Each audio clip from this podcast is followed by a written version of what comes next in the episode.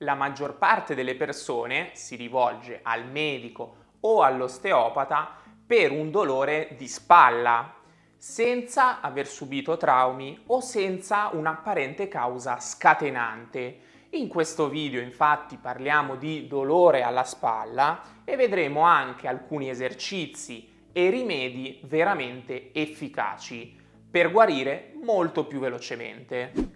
Prima di iniziare, lasciate però che mi presenti, mi chiamo Nicolo Caraffa, sono un osteopata e assistente alla docenza. Su questo canale trovate diversi video con esercizi, consigli e strategie efficaci per risolvere diversi dolori e aumentare il proprio benessere. Quindi se siete interessati iscrivetevi e attivate la campanella delle notifiche.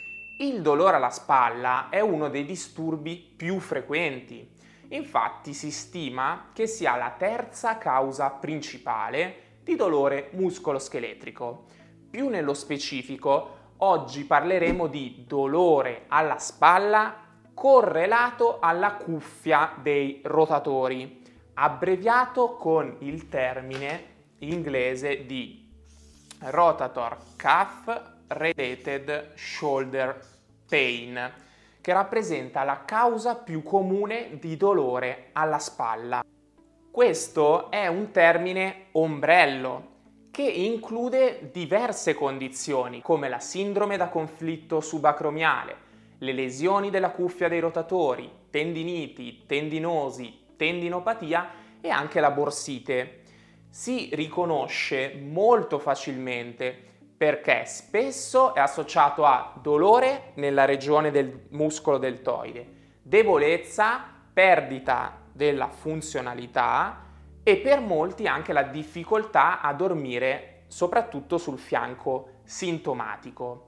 Ora non vorrei dilungarmi troppo, quindi andiamo a vedere subito tre esercizi e successivamente vi lascio poi anche alcuni rimedi e delle strategie molto utili che consiglio soprattutto ai miei pazienti che visito in studio. Il primo esercizio che vediamo è il famoso pendolo di Codman, utile per tutti quei casi di tendiniti o borsite. Il mio consiglio è quello di eseguirlo con un angolo di massimo 60 gradi tra il busto e il braccio. Spesso lo si vede fare a 90 gradi, ma eseguirlo in questa maniera è completamente sbagliato.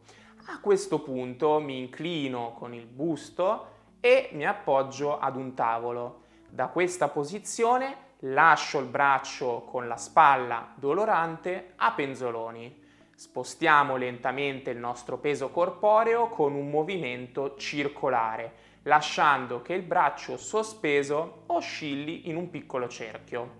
Durante questa oscillazione dobbiamo assicurarci che il movimento provenga dal corpo e non dai muscoli del nostro braccio.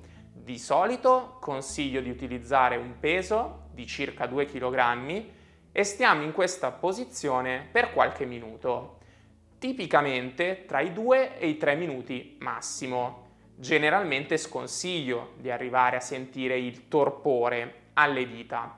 Ancora meglio sarebbe l'utilizzo di una cavigliera perché se vado a stringere un manubrio non rilasso completamente i muscoli del braccio, cosa che invece accade quando ho una cavigliera al polso. Il secondo esercizio invece prevede il rinforzo della cuffia dei rotatori che cos'è? La cuffia dei rotatori comprende quattro muscoli con i rispettivi tendini, il sovraspinato, il sottospinato, sottoscapolare e il piccolo rotondo.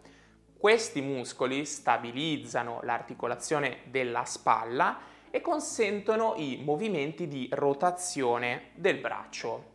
Ci mettiamo quindi sdraiati su un fianco con un asciugamano arrotolato tra il braccio e il petto e il gomito piegato a 90 gradi. Impugniamo il manubrio e ruotiamo lentamente l'avambraccio verso l'alto e successivamente torniamo nella posizione di partenza.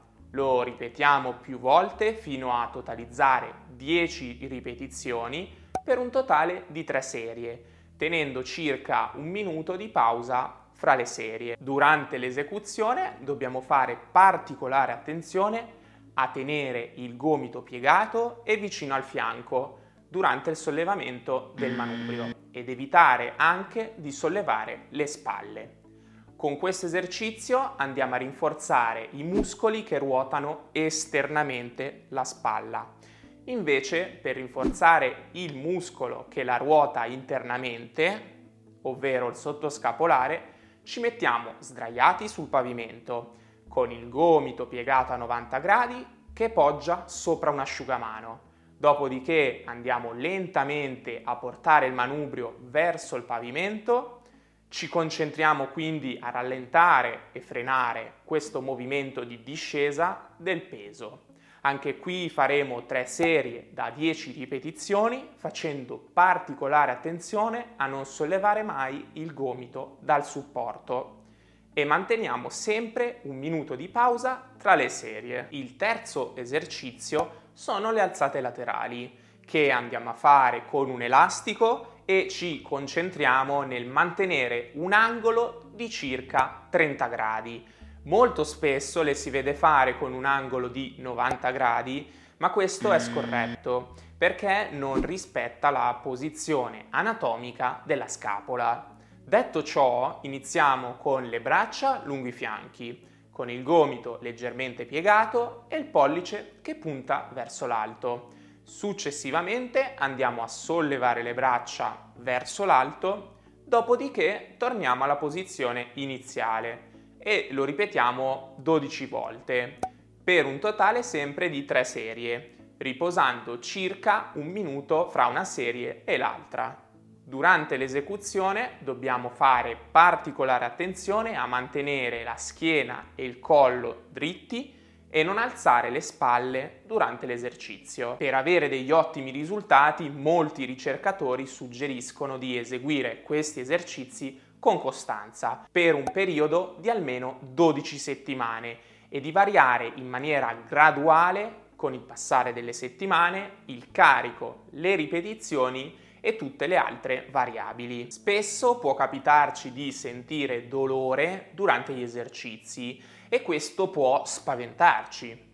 Come ho già però ribadito in altri video qui sul canale, stando a quanto indicato dal modello Pain Monitoring, che non so se lo conoscete ma è uno strumento davvero utile per la gestione dei carichi durante le attività svolte in presenza di dolore come potete vedere in una scala da 0 a 10 dove 0 indica nessun dolore e 10 indica il peggior dolore immaginabile, il dolore tra 0 e 2 è considerato sicuro, tra 2 e 5 è accettabile e sopra il 5 è ad alto rischio. Quindi significa che il dolore può raggiungere anche un livello pari a 5, ma dovrebbe diminuire al termine dell'esercizio e comunque entro le 24 ore successive. Eccoci finalmente giunti alla parte dei rimedi e delle strategie estremamente utili.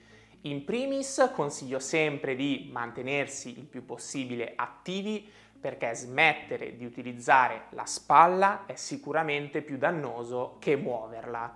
Infatti nella stragrande maggioranza dei casi non sarà necessario riposare totalmente. Al contrario, sarà molto più efficace utilizzare una strategia di riposo relativo, ovvero ridurre l'intensità, la durata e la frequenza delle attività che ci scatenano il dolore alla spalla, fino a trovare un livello tollerabile. Come secondo consiglio dico sempre di non essere troppo preoccupati se si dovesse presentare il dolore durante le attività. Infatti sentire dolore non significa necessariamente che si sta creando un danno. Anzi, come abbiamo detto prima, dobbiamo mantenerlo all'interno di un range tollerabile. Il dolore dovrebbe risolversi poco dopo l'interruzione dell'attività o dell'esercizio e non dovrebbe aumentare di notte o il giorno successivo. Se questo dovesse verificarsi, allora sarà opportuno ridurre l'attività. Come terza strategia dobbiamo essere consapevoli che la guarigione non sarà lineare e non sarà breve. Infatti abbiamo visto come possono essere utili almeno 12 settimane di esercizio. Molto spesso infatti si crede di uscire dallo studio dell'osteopata dopo la prima seduta senza sintomi e di essere completamente guariti.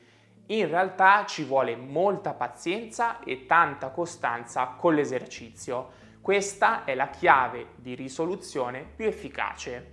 Come quarta strategia consiglio di modificare lo stile di vita quando possibile, perché il fumo, obesità, stress, ansia e carenza di sonno e di attività fisica sono tutti fattori che possono promuovere l'infiammazione sistemica e di conseguenza avere un effetto negativo sulla salute e sulla guarigione dei nostri tendini e in più alimentano anche il dolore.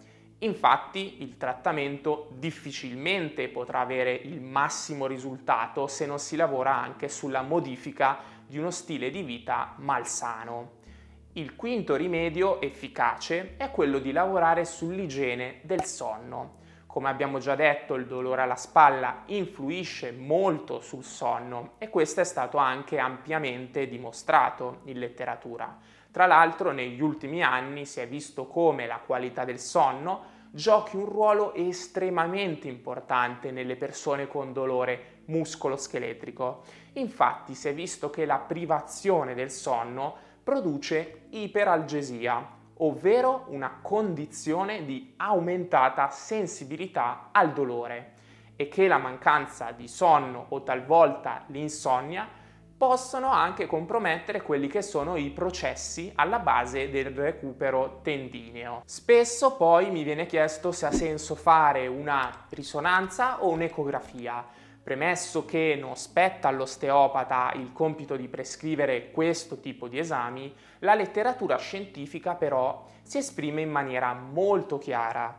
Se non c'è il sospetto di una grave patologia come ad esempio un tumore, è sconsigliato l'utilizzo iniziale dell'imaging. Diventa quindi necessario in tutti quei casi in cui il professionista nota ad esempio una red flag, quindi un campanello d'allarme, o un trauma o la mancata risposta al trattamento conservativo. Vi consiglio poi di dare un'occhiata a questo video in cui visito un mio paziente con dolore alla spalla. Sono certo che vi piacerà e lasciatemi un commento o un mi piace se questo video vi è stato utile. Io, come sempre, vi auguro anche una splendida giornata.